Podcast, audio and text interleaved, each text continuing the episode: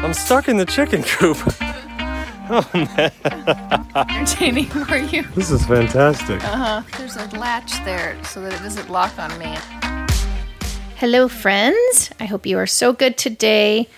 Uh, yesterday, I was outside doing the normal farm chore things. And it's funny because I had just had someone come over and say, Have you not had any baby guineas this season? And we had not. Last year, three of our guinea hens sat on a clutch of like 20 eggs and they all hatched. we had so many guineas, we gave a bunch away. Uh, it was quite crazy. But this year, I had noticed um, guineas kind of have a mind of their own, so I didn't know where their nests were. It's not like chickens that do it nicely in their little nesting boxes. So I think we actually lost a couple guineas that were sitting on eggs. And um, I thought, bummer, you know? But yesterday I go out there. Jared's on a phone call. I just run outside for something. And lately I'd been noticing like this other guinea was missing. And I thought, well, who knows? Well, here she comes with tweet, tweet, tweet, tweet, tweet, tweet, tweet, with like 10. How many do you think there are? Uh, well, you and Ava said 10. It's so hard to count them though because they honestly move so fast and they're in the grass. Oh, so we've got little baby guineas. It's so fun. I feel like some of the farm adventure is in the surprise, whether it's a good surprise or a bad surprise. I feel like this week we had the bad surprise, and then I think for the first time ever, we had a deer in our garden space. Mm-hmm. And all bets are off. We're oh man, we're trying to figure that out. But my beautiful sweet potato leaves looked like a very tasty, tasty salad to someone mm-hmm. um, that does not poop like ra- it wasn't rabbit poop. It was it was deer poop. So. Mm-hmm. Anyways, the adventures, uh, you know, come and go, all these things. But I've been thinking a lot this week about just friendship and relationships and how we deal with each other and how we treat each other.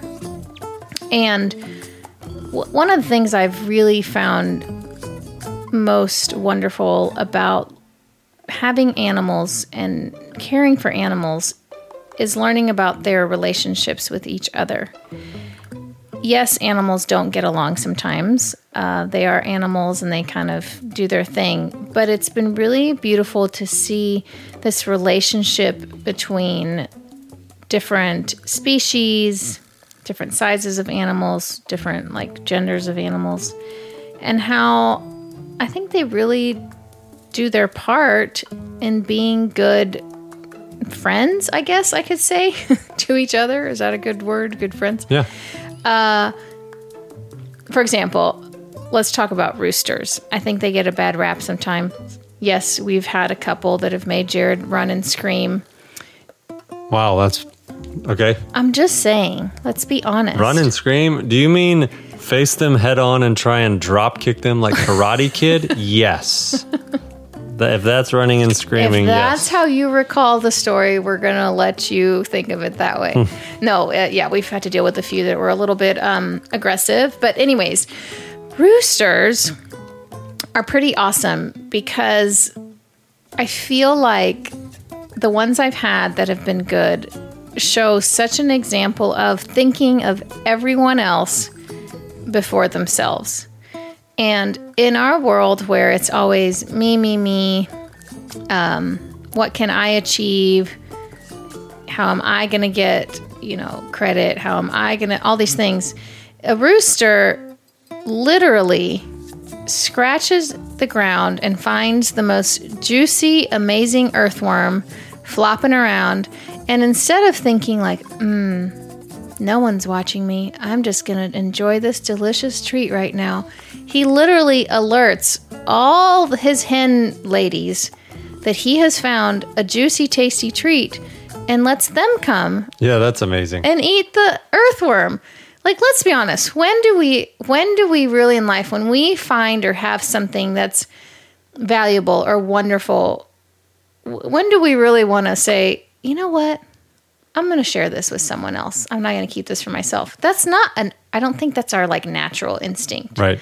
And so, you know, like a rooster, he's just like, no, no, I'm going to let my ladies eat and have all their treats and anything they need before I feed myself.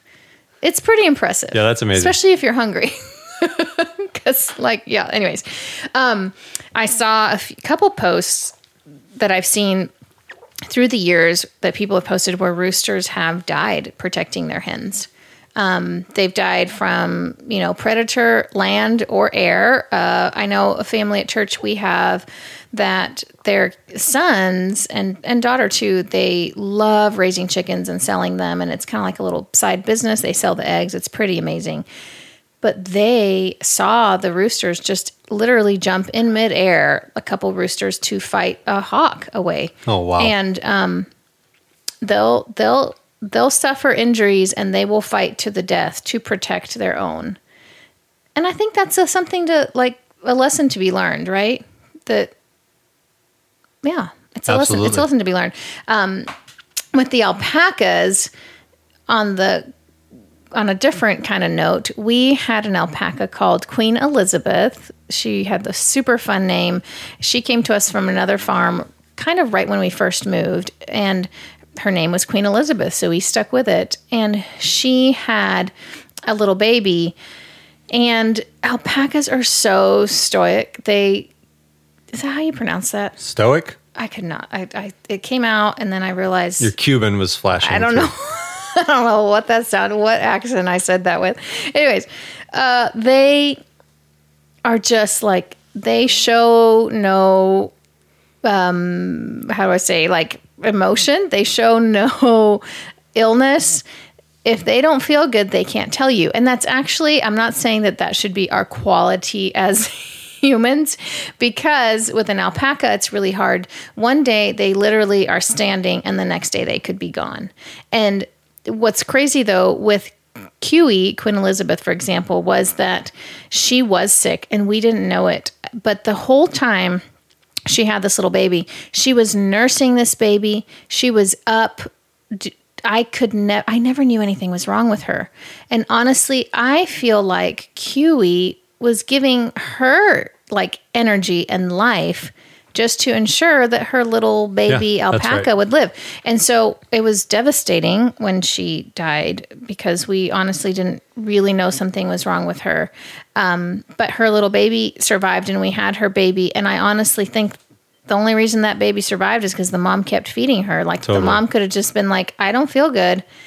I'm going to just lay down and not let you nurse and, you know, that sort of thing. And it's like, that's another example of, you know, I think there's a biblical example of laying your life down for your friend. How does that go? It says, uh, basically, there's no greater love than this that someone lays down their life for their friends. And so a lot of people take that as a primary context, well, that you'd be willing to die for your friends. But, you know, I think that's a one time occasion. that, What if you were willing to lay down your own interests, wants, desires while you're alive with your friends or kids or family?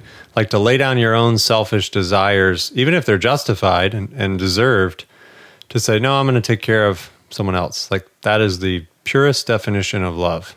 And it's just like, what are, how, how are we, are we someone that truly wants, you know, the best in others, that truly looks out for others? Or, or how do we make others feel, I guess, is a thing. I saw something the other day that said, um, I wish I could quote it verbatim, but I think I can give you the gist. And it was I used to think I was an introverted person. And I kind of feel this about myself. I, I think people think I'm extroverted, but I secretly like being by myself. And it said I used to uh, think I loved being a um, introverted person, you know, didn't like being around a lot of people, et cetera, et cetera, until I realized that what I loved and craved was peace. And being around certain people people gives me peace and that makes me be an extroverted person. and I was like, "Oh, that's interesting." So it's like what what are how are we, you know, how are we a friend to others? How do we make them feel? Are we making people feel, you know, at home, they can share anything, we're excited for them, we're rooting for them. Um we've got your back, we're in your corner kind of thing. So I want you to think about that. And here's a question. Anybody listening, I would love to know. Do you have someone in your life that roots for you. Ideally, this would be a friend, not a family member, not someone you're related to or married to, but a friend that roots for you. You get a new promotion, a new car, a new house, something happens. Do you have someone in your life that you're like, oh, they are always so happy for me? First off, I'm curious of that. And the other way around is when someone in your life has those things, are you the type of person to celebrate those? I would love to hear some thoughts on this. And I, yeah, I think it's easier said than done. Um, and that's unfortunate, but That's Yeah. my challenge. it's something to think about. We want to hear from you. or do you feel you're that kind of person? I think I am. I think sometimes in life, maybe different situations place us in a spot where maybe, you know, our emotions are different and we might not be as excited or as, you know, so I do think those things can fluctuate if maybe you're not in a good place. And I think it's also good to be a friend that recognizes, like, hey, it's okay. Like, but it's nice if you are the kind of person that can be excited and have someone to be excited for you. And have those people in your life. And if you don't, go get new friends. I know it's almost like don't don't just stay in the same No, you don't have time to be a hater and you don't have time to have friends that are haters. Go find some friends that celebrate you and find find your happy place where you can celebrate others. Okay. I like that. Yep. I think you should we should end with that. Okay. Okay. We will be back next time and hopefully there's not 20 more guineas or I'm not going to know what to do with them all.